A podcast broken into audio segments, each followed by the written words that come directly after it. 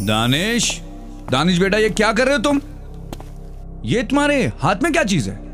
दादा जान जरा गुस्से में बोले, दादाजी, ये चीज़ें खराब हो गई हैं, इसलिए मैं इन्हें कूड़े की टोकरी में फेंकने जा रहा हूँ। दानिश ने जवाब दिया, दिखाओ, यहाँ लाओ यहाँ लाओ। दादाजी ने बोला, दानिश ने अपने हाथ में पकड़ी हुई थैली, दादा जान को दे दी। दादा जान ने सूंघ लिया ये तो खराब नहीं है। तुम इसे दूसरे वक्त के लिए फ्रिज में रख देते।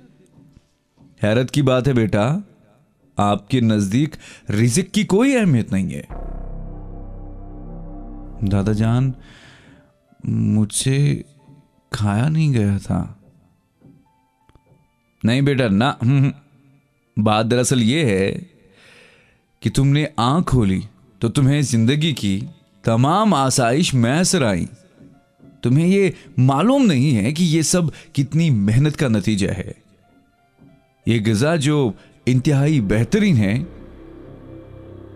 इसकी तुम्हारे आगे कोई कदर नहीं है।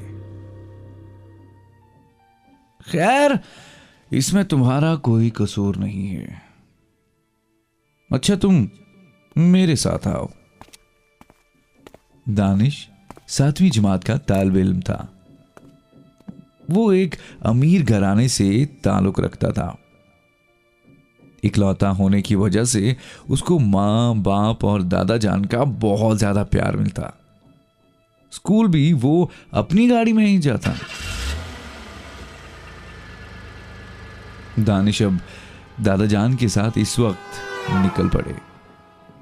इनकी गाड़ी कच्चे पक्के रास्तों से दौड़ रही थी। दूर दूर तक आबादी का कोई नामो निशान नहीं।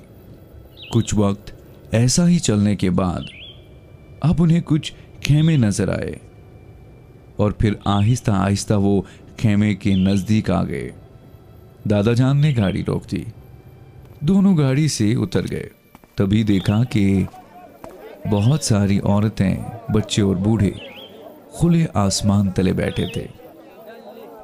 ऐसा महसूस हो रहा था, जैसे इन्हें गर्मी की शिद्दत का कोई एहसास नहीं एक औरत दौड़ती हुई इनके करीब आई और बोली, साहब साहब, मेरा बच्चा दूध पीता है और दूध का डब्बा, बहुत सारी चीज़ें, सब बर्बाद हो गया है।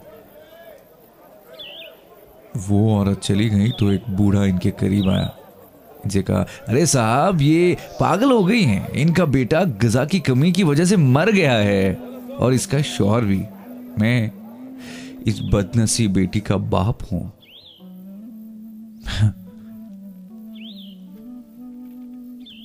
दानिश चुपचाप ये सब देख रहा है। तभी दादाजी ने कहा कि, देखो बेटा तुमने अभी ज़िंदगी का एक ही रुख देखा है, दूसरा नहीं। ना, यहाँ तुम्हें ऐसे लोग भी नज़र आएँगे जिन्होंने कई दिनों से कुछ भी नहीं खाया है। तुम्हारे हम उम्र दोस्त दिन भर में अपने वालदेन से नामालूम कितना जेब खर्च लेते हैं। अगर उसमें से कुछ इनको दे दें तो ये एक वक्त का खाना खा लें। दानिश शश्यपंज में पड़ गया। दानिश को ये बातें सुनकर बहुत रंज हुआ। दूसरे दिन दादा जान के कमरे में दानिश आए और कहा कि दादा जान आज हम फिर उसी जगह चलें? मैंने बहुत सारी चीज़ें एक कपड़े में लपेट ली हैं। कुछ खाने का सामान भी है। चलो चलो, उनको देकर आते हैं। वाह मेरे बेटे तुमने तुमने तो आज मेरा दिल खुश कर दिया। बस दादा जान और दानिश फिर उस गाड़ी में बैठे। एक साथ वहाँ की तरफ़ चल निकले।